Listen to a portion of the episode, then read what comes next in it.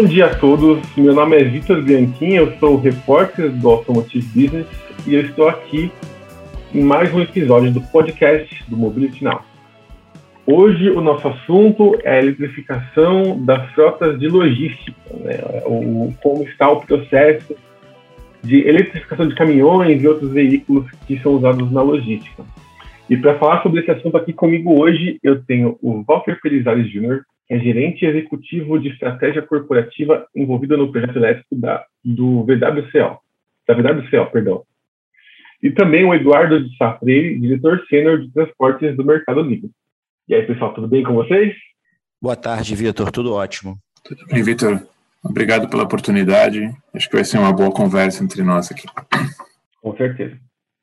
Então, pessoal, eu queria começar perguntando o seguinte: é, a gente está vendo, principalmente desde o ano passado para cá, um esforço muito grande por parte das montadoras de realmente acelerar essa transição elétrica, tanto na parte dos veículos leves como na parte de caminhões de, de transporte, né? Vans também, esses esses veículos que não são para passeio. E aí eu queria perguntar para vocês o seguinte: a gente vê esse, essa movimentação na Europa com muita força, até por causa das leis que estão mudando por lá, que estão é, muito mais rígidas nesse momento, né, em, em, em relação às emissões de carbono. Só que aqui no Brasil a gente ainda sente um atraso em relação a isso. Então eu queria é, perguntar a vocês, primeiramente, é, como que vocês veem o mercado, como, aliás, como vocês veem essa transição elétrica neste momento no mercado? E eu queria perguntar primeiro para o Walter. Obrigado pela pergunta. Acho que eu só queria fazer um comentário, talvez uma pequena correção. Né? É, a gente não enxerga uh, no Brasil e mesmo na América Latina, a gente um pouco atrás da Europa. A gente realmente acredita que nas cidades é, o, o transporte urbano e as entregas urbanas vão ser elétricas. A gente realmente acredita isso aqui dentro da Volkswagen Caminhões e Ônibus. E por, por causa disso, que há mais de quatro ou cinco anos a gente iniciou o projeto. Primeiro com um potencial cliente, depois agora com o lançamento do veículo e produção. E eu posso dizer que especificamente dentro do, do, grupo Trayton, que é o grupo que envolve as marcas, inclusive a Volkswagen Caminhões e Ônibus. A gente é a primeira empresa a lançar o veículo caminhão leve, totalmente elétrico, que foi lançado no meio do ano passado. Então, a gente está na frente dessa iniciativa. A gente realmente acredita que a América Latina, o foco vai ser entrega urbana é, eletrificada, e não em veículos de maior porte. E a grande dificuldade que a gente enxerga na América Latina era, era ter certeza que a gente consegue ter o caminhão elétrico, mas também a infraestrutura. Por isso que a gente inicia com um veículo de entrega urbana, que é um veículo que você tem um, um começo de entrega, uma rota pré-definida e uma volta para o lugar é, específico, normalmente dentro dos centros de distribuição das empresas. Mas acho que a outra pergunta que você fez é, as empresas na América Latina também estão enxergando o benefício do veículo elétrico, seja pela que a gente chama de ESG, né, seja pelo benefício da sustentabilidade, mas também por as condições das nossas cidades. Né? Se você olha a América Latina, as principais capitais têm mais ou menos um terço da população. A gente olha é, no Brasil, cinco ou seis cidades no Brasil representam 20, 25% da população. Acho que quem mora no Rio de Janeiro, quem mora em Curitiba, quem mora em Salvador e quem mora em São Paulo, como eu, sabe que a gente precisa acelerar essa transição para o veículo elétrico, para cidades serem mais limpas. Então, é uma resposta longa, mas o que eu quero te dizer, Victor, é, é a gente é, foi o primeiro dentro do grupo e foi o primeiro dentro da América Latina a desenvolver, é, produzir e comercializar veículos elétricos no Brasil. Entendi. Muito obrigado, Walter. Eduardo, o que você acha então desse momento do mercado? Você acha que a gente está num momento favorável aqui no Brasil ou desfavorável? Como é que está? Obrigado pela pergunta também, Vitor. É, um ponto importante para eu comentar aqui antes é que sustentabilidade é um dos pilares do Mercado Livre e todo o nosso ecossistema está a serviço de causas de impacto positivo. Então, a gente está sempre buscando formas mais sustentáveis é, de operar. Quando a gente fala de veículos elétricos, a gente vem crescendo a quantidade de veículos elétricos. Então, hoje a gente tem algo em torno de 50 veículos elétricos aqui na nossa operação, que basicamente fazem coletas é, nos nossos vendedores e também fazem a entrega de última milha. E a gente está ainda se adaptando ao veículo elétrico, a gente tem algumas dificuldades no sentido é, toda a parte de abastecimento, que a gente ainda tem que aprender melhor como, como funciona, mas o que a gente percebeu é que eles podem sim substituir veículos de combustíveis fósseis, então a gente está cada vez mais buscando aumentar a nossa frota elétrica e no futuro próximo aí iremos anunciar mais um investimento grande em veículos elétricos, porque assim como o Walter comentou, a gente também acredita muito que a gente tem que acelerar essa mudança para os veículos elétricos. Legal, Eduardo. Bom, é, em seguida, eu queria perguntar para você o seguinte: é, a, a, a Volks tem essa, essa experiência aí com o, esse caminhão novo, né, que é o e-delivery, e o Mercado Livre tem essa experiência com a, os veículos elétricos que já estão fazendo parte da frota. Eu queria perguntar para vocês assim: é, a gente tem um fator sustentável que é muito importante.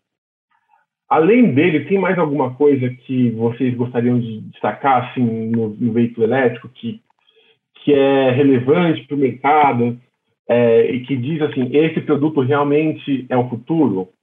Eu queria começar pelo Walter. Eu acho que quando você olha, além, obviamente, da, da sustentabilidade, é um veículo que não polui, é, você troca um veículo a combustão interna por um veículo eletrificado, ou no caso do e-delivery, que ele é 100% elétrico, ele não vai emitir nenhum tipo de poluição, onde a gente precisa que não seja emitido nenhum tipo de poluição, que são as cidades, você também tem o benefício de que é um veículo de baixo custo de manutenção, são poucas as peças que se desgastam ao longo do tempo, é um veículo que está sempre disponível, a quantidade de paradas que ele faz para manutenção é bem menor do que um veículo normal, mas acho que também as empresas estão olhando não só para os para os clientes delas, mas também para os próprios colaboradores. Né? Então, é, você ter um veículo elétrico, quando você tem uma entrega diária, num trânsito, por exemplo, de cidade grande, que olhando para a nossa aplicação principal, que é de bebidas ou de entrega, às vezes o motorista para numa mesma quadra ou em duas quadras seguidas, ele tem que fazer descarregamento da carga, ele volta para o caminhão, ele para, é, é, um, é, um, trânsito pesado de anda e para, ele trabalha oito, oito, às vezes nove horas por dia para andar 25, 30, 40 quilômetros, é, e o dobro disso, obviamente, indo e voltando, então, o motorista também chega ao final da jornada dele muito mais é, relaxado e muito menos cansado quando ele está dirigindo um veículo que não tem vibração, um veículo que não tem ruído, um veículo que você pode parar a qualquer momento, você encosta é, e ele não atrapalha, ele não vibra, ele não faz ruído. Então, acho que isso também é muito importante. Então, eu diria que os, os três benefícios são a emissão, é, o benefício de estar sempre disponível e, obviamente, o benefício para o colaborador, que é uh, o estresse menor no trânsito. Já basta o trânsito ser um fator estressante, mas com o veículo elétrico ele é muito menor do que o veículo a diesel. Entendi, Walter. Eduardo, você concorda? E, e que outros pontos você também destacaria? Eu concordo 100% com, com os pontos do Walter. É, colocando aqui algumas dificuldades inicial assim para você ir transform, transformar a sua frota em elétrico, né? Hoje, quando você pensa num, num carro não elétrico, todo o sistema de abastecimento já está montado, né? Todo o footprint aí todas já tem operações de poste de gasolina e tudo mais.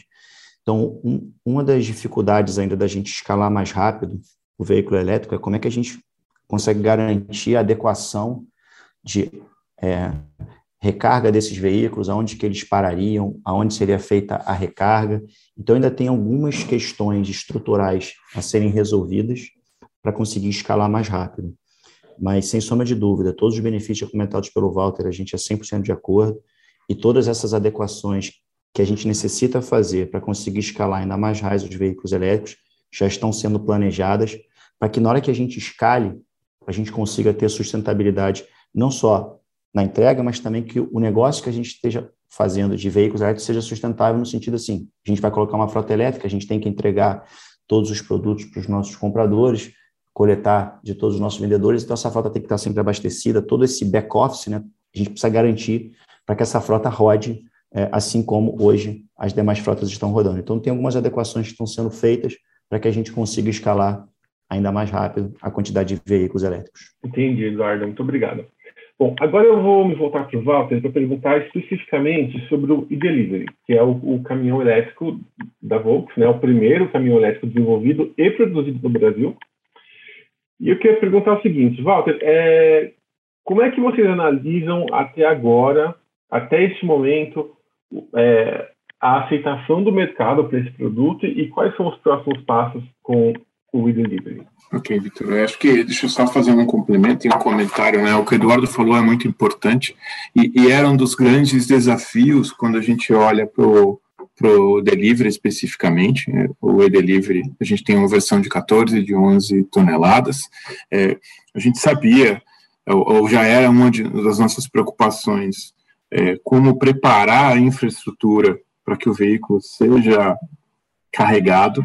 É, por isso que a gente, quando lançou o veículo, a gente olhou para também ter parceiros específicos para que ajudassem os nossos clientes na preparação da infraestrutura, na preparação é, dos carregadores, ou mesmo é, é importante o que o Eduardo falou, a gente imaginava que iam ter clientes que iam querer ter a própria estrutura, mas ao mesmo tempo clientes que não querem ser dono da estrutura, assim como hoje eles não são donos de postos de, de diesel, mas queriam é, fazer o pagamento por gasto da energia. Então, realmente isso era uma preocupação e a gente está vendo que a estratégia foi acertada, porque não basta ter o caminhão, o o, o, processo de carregamento, a análise da infraestrutura, a gente chega, Vitor, só para você entender, a gente chega a avaliar no local onde o veículo vai ficar, ou a frota de veículos vai ficar é, abastecendo, a gente tem que entender se aquele veículo vai ficar por duas, três, quatro ou às vezes oito horas,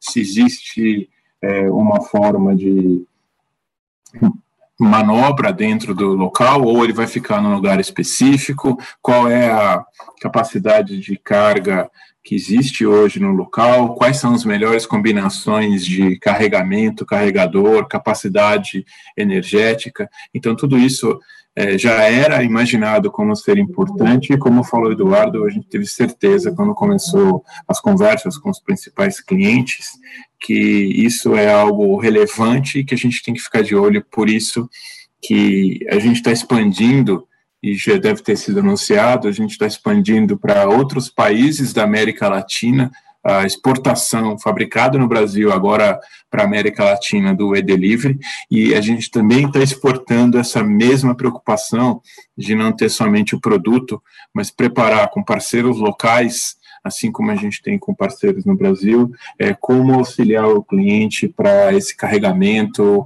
essa preparação da infraestrutura, porque a gente sabe que não adianta receber o brinquedinho, né, Vitor, mas não ter a pilha para brincar com ele, o brinquedo vai ficar parado. Então, a, o nosso objetivo também é ir para a América Latina com a mesma estrutura, com a mesma preocupação com os nossos clientes que a gente teve com o lançamento no Brasil. Muito legal, Walter. Bom, agora me voltar para o Eduardo e perguntar sobre o Mercado Livre. O, Eduardo, o Mercado Livre tem uma frota de 10 mil veículos comerciais, sendo que pelo menos 50 são elétricos, né? Eu queria perguntar para você como é que tem sido essa experiência, né, essa novidade, e se vocês tiverem que fazer muitas adaptações na infraestrutura de vocês para poder operar com esses veículos. Vamos lá, Vitor. Como, como você comentou, a gente está com 50, para ser mais preciso, 51 veículos elétricos operando hoje né, na nossa malha. E a adaptação que a gente fez inicial foi a gente colocou esses veículos, até para a gente entender toda a parte de autonomia deles, a gente concentrou esses veículos em poucos sites, em poucas operações, para que a gente consiga ter a maior densidade possível de entrega nesses veículos. Então, a gente está aprendendo é, um pouco a diferença do veículo, a produtividade desse veículo, como é que ele se comporta, é, porque na medida que a gente for, como eu já comentei, mudando essa frota, a gente não pode gerar nenhum impacto nos nossos usuários, né, os nossos compradores e vendedores. Então, a, a adaptação inicial que a gente fez foi, inicialmente, colocamos poucas entregas para a gente garantir a produtividade, entender como funciona, entender a autonomia do veículo, é, para conseguir como já comentei anteriormente, escalar. É, a repercussão foi muito boa, tá? Em conversa com todos os nossos motoristas que dirigem veículos elétricos, assim como o Walter também já comentou, é sempre muito boa, um veículo com menos ruído, fácil de dirigir, a direção é boa. Então, assim, no, no net, né, como a gente gosta de dizer aqui, o saldo é bem positivo. E agora também, como já comentei, como é que a gente vai escalar isso de maneira sustentável. Mas, por exemplo, vocês tiveram no Mercado Livre que instalar, por exemplo, carregadores em algum lugar e fazer esse tipo de adaptação ou não? Hoje a gente ainda não instalou nossos carregadores, então a gente não carrega dentro das nossas operações, a gente carrega em locais externos, mas a gente sim teve que adaptar, até porque o veículo tem que ser carregado, né? Então, hoje é, não daria para a gente carregar dentro das nossas próprias operações. Então, a gente tem áreas onde a gente faz a recarga desses veículos. Entendi. É, bom, Walter, é, a, a VWCL preparou uma estratégia de venda exclusiva para o delivery, na, na, qual todos os negócios contam com consultoria técnica. Eu queria saber por que, que vocês adotaram esse modelo, né? E eu queria saber como é que foi com a Ambev, que é o, um dos principais clientes de vocês. Eu acho que é muito importante o que o Eduardo comentou. Né? O veículo elétrico é um aprendizado, né? Então, as primeiras, as primeiras avaliações é, para a gente entender qual é a rota, qual é o melhor veículo adequado para aquela rota, é, ter certeza que como o veículo elétrico ele é e vai continuar sendo o veículo mais caro do que o veículo tradicional diesel, é, é muito importante a gente escolher o veículo com a configuração correta para que você tenha a bateria ou a capacidade de bateria correta é, para aquela rota. No caso do, do e-delivery, tanto no 11 quanto no 14, nós temos duas opções de três ou seis packs, e cada uma delas com suas respectivas autonomias, para que a gente não coloque um veículo com mais baterias do que o cliente precisa, é, que isso significa um custo até muito maior do que seria necessário, mas ao mesmo tempo a gente tem é, que escolher a bateria específica e correta para que aquela, aquela rota seja entregue. Então, Vitor, a resposta é: a gente entende que o veículo elétrico precisa de um conhecimento é, de operação.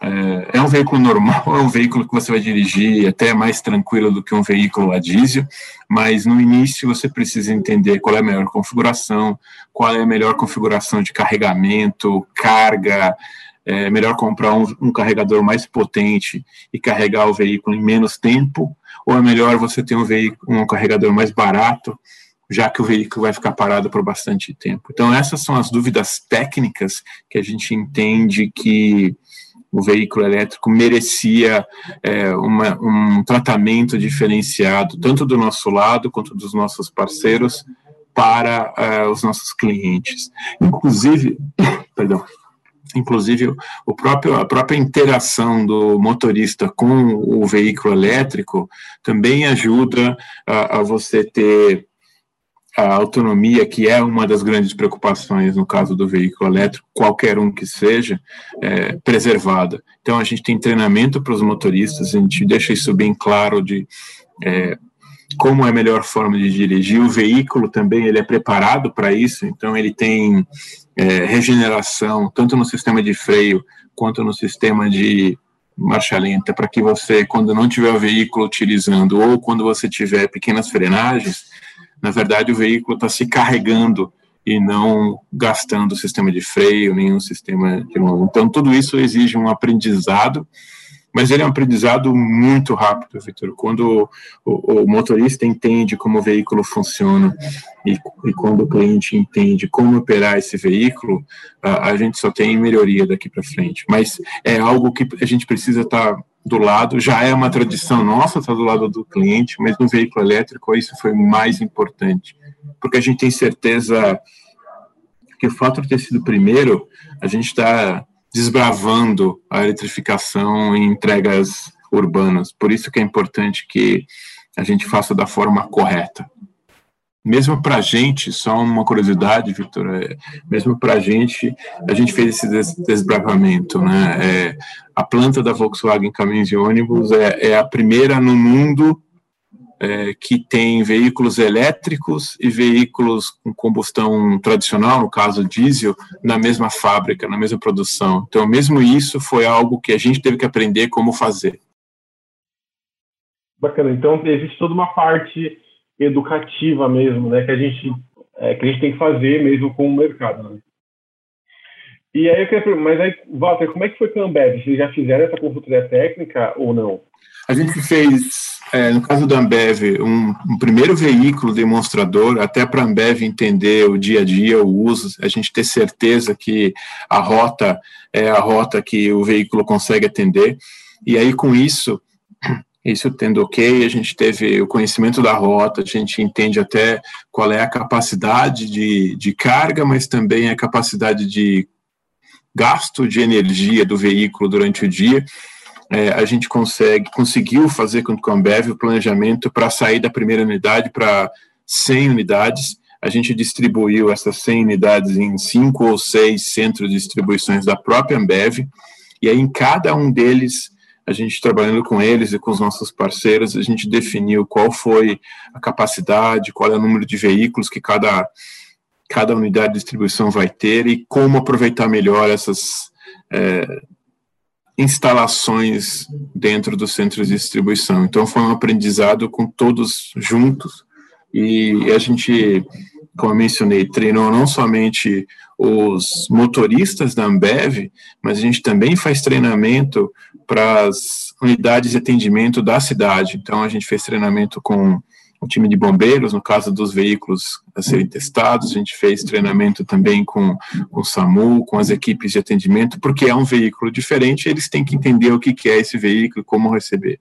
Então, é, a Ambev foi um, um ótimo estudo de caso, porque a gente conseguiu comprovar com eles qual é a melhor rota, qual é o melhor veículo e conseguiu escalar, como mencionou o, o Eduardo, não só para um, mas para cinco a seis centros de distribuição, totalizando mais de 100 unidades com a BEV. Legal, Walter. Bom, e eu queria perguntar para vocês é, se vocês acham que daqui para frente o principal obstáculo ele vai ser o preço ou ele vai ser mesmo uma questão de cultura? Porque a gente sabe que no Brasil existe uma certa resistência, né, por causa do etanol, enfim, por várias questões aos elétricos. Então, é, eu queria saber se vocês acham que, assim, conforme o, o tempo for passando os preços forem diminuindo, se o Brasil talvez vá continuar resistindo ou não. Eu queria começar pelo Eduardo. Bom, Vitor, na minha opinião, a principal dificuldade para escalar mais rápido, ainda que o preço ainda seja um pouco mais caro, eu não acho que é o preço, eu acho que vai ser mais a infraestrutura. Talvez até isso poderia compor um preço no final, mas o fato de ter claro aonde vai abastecer, aonde não vai, é, por exemplo, distâncias que a gente pode ou não pode fazer com veículos elétricos, se vai ter uma área de carga naquela distância ou não. Então, adequar a malha porque lembra sempre o seguinte: os, os veículos atuais, diesel, gasolina, álcool, já tem toda uma rede de abastecimento instalada no país inteiro. É, Para avançar na direção do elétrico, não é só virar a frota, eletrificar a frota, é como é que você consegue garantir que o teu veículo vai conseguir ser abastecido para cumprir a viagem. Então, tem, um, tem, um, tem um, uma infraestrutura a ser adequada é, e mais players vão ter que entrar nessa discussão. Então, a gente conversa com várias empresas que buscam gente que querem mudar os seus negócios, inclusive para montar áreas de abastecimento, para pensar nessa logística é, é, de, de, veículos elétricos, que para mim vai ser a maior dificuldade para virar é, a frota para o elétrico. Não tenho dúvidas que o futuro é frota elétrica. Agora, a velocidade que, que nós iremos conseguir implementar, não só o Mercado Livre, como as demais empresas, é, vai depender muito de uma adequação de infraestrutura para que a gente consiga avançar nessa direção. Mas igual, assim, não dá para só, ah, não, falta infraestrutura, falta isso, falta aquilo. Nós já estamos pilotando veículos elétricos é, e vamos anunciar é, no futuro próximo aí mais um investimento pesado em veículos elétricos, porque a gente acredita muito que o futuro é esse, que a gente precisa ter as frotas elétricas. Então, vai andar um pouco aqui em paralelo. Agora, a velocidade de implementação vai depender muito também da adequação de estrutura de abastecimento e, e por aí vai. Então, acho que para mim esse vai ser a principal dificuldade para conseguir acelerar o tema.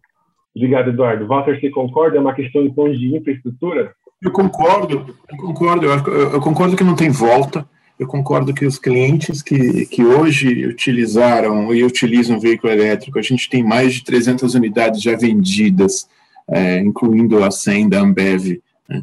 E, e, esses clientes não voltam mais. Né? Como falou o Eduardo e como eu mencionei aqui, o veículo elétrico vai continuar por um bom tempo é, mais caro do que o veículo a diesel, mas a gente também tem visto o que está acontecendo com o custo do, do combustível do diesel, e, e, e, é um pouco do que vem acontecendo nos últimos 10 anos, quando a gente começou a olhar para é, é, o que é o veículo elétrico. A eletricidade tem subido, mas bem menos do que o custo do combustível, então isso também é um fator que ajuda a, a, a mostrar que a operação do veículo elétrico vale a pena. É, então, é, é, eu concordo com o Eduardo, o preço ainda vai ser alto e a gente também tem que olhar para como isso ser algo é, mais palatável para os clientes e trocar o custo de aquisição por, por custo e benefício de operação, então isso também é algo importante, mas a infraestrutura é algo que ajuda, é por isso que a gente olha também para esses nossos clientes, não só para as unidades que eles têm hoje, mas para o que eles imaginam que é a, a frota deles nos próximos três, quatro, cinco anos, para você preparar a infraestrutura, seja, como mencionou Eduardo, fora do centro de distribuição, mas é, também, como é mais no nosso caso, no caso da delivery, dentro do centro de distribuição, olhar para a sua frota futura e não só a frota de hoje. Às vezes é uma economia pequena, quando você já pode deixar a sua, o seu centro de distribuição preparado para uma frota maior. E, e como ensinou Eduardo, a gente tem conversado com várias empresas é, que hoje são empresas tradicionais de venda de combustível, que elas também entenderam essa, essa migração e elas já estão se considerando empresas de fornecimento de energia seja ela em combustível líquido, seja ela em, em forma de energia para carregamento. Então, a gente também está vendo essa transição nessas empresas mais tradicionais é, de combustível. Então, sem citar nomes aqui, mas a gente está falando com três já empresas pensando nisso que o Eduardo falou: onde é melhor colocar o meu centro de carregamento? É, próximo da rota, é próximo de um cliente grande. Então, esse trabalho eu acho que vai só ajudar a, a facilitar a aceleração do veículo elétrico, mas honestamente, Victor, sei que eu sou suspeito para falar, mas eu não vejo, eu não vejo volta. Eu, eu acho que agora é uma questão de tempo é, para acelerar, mas eu não vejo essa rejeição que você mencionou, Victor, principalmente nas entregas urbanas. Eu acho que é, os clientes têm aceito e, e, e vai ser natural. O, o que a gente sempre fala aqui é todas as tecnologias vão conviver por um grande período, seja ela a tecnologia do álcool, né, é uma tecnologia brasileira e você vai ver por muito tempo essa tecnologia, principalmente nos, nos veículos de passageiro. A gente também vai ver veículos híbridos é, elétricos, é, se fala muito em veículos elétricos para veículos de alta de longa distância, combustíveis sintéticos, a própria discussão de hidrogênio. Então, a mensagem que eu posso falar aqui é que muitas tecnologias vão conviver ao mesmo tempo nos próximos cinco ou mesmo dez anos, mas especificamente no segmento de entrega urbana é, é diesel e é o elétrico. E, e, o elétrico, a tendência é de crescimento. Entendi, Walter. Eu concordo com você. Eu também acho que não tem mais volta, não. Legal. E, e, os clientes também estão concordando com a gente, viu, Vitor? Isso que é mais importante. Então, acho que é uma questão de conscientização, é uma questão de preparar a estrutura, como falou o Eduardo, mas é uma, é, é um, uma questão também de nós, como habitantes de cidades grandes, é, que tipo de transporte, que tipo de entrega a gente quer, a gente quer ver. Né? Uma entrega que suporta e que é, melhora a, a, cidade onde a gente trabalha, onde a gente vive. Então, acho que vale a pena também da conscientização nossa, como, como clientes. Né? Que tipo de entrega você quer receber o seu produto que você comprou? Né? E, e, é algo que a gente acredita aqui na Volkswagen Caminhões e Ônibus. Né? A gente acredita que transporte e sustentabilidade podem e vão acontecer ao mesmo tempo. Tá certo. Bom, pessoal, a gente está estourando nosso tempo, então eu vou encerrar por aqui. Eu queria agradecer muito o Eduardo e o Walter pelo tempo deles, pela participação e pelas informações muito legais que eles compartilharam aqui. Bom, muito obrigado pelo convite, Vitor, e a todo o time da Automotive Business.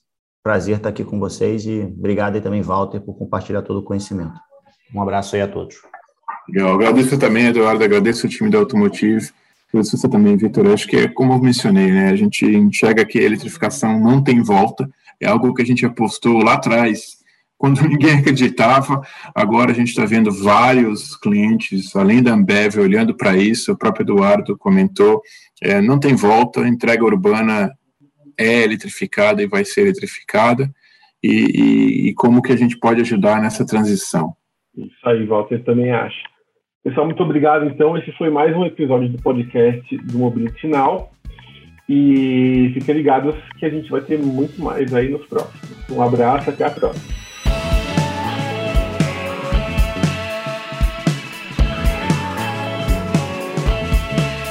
Eu sou o Vitor Bianchini, repórter, e a gente contou com o Marcos Ambroselli no áudio e com a trilha do Chibruski, Guilherme Sudberg. A gente espera vocês nos próximos episódios e até a próxima.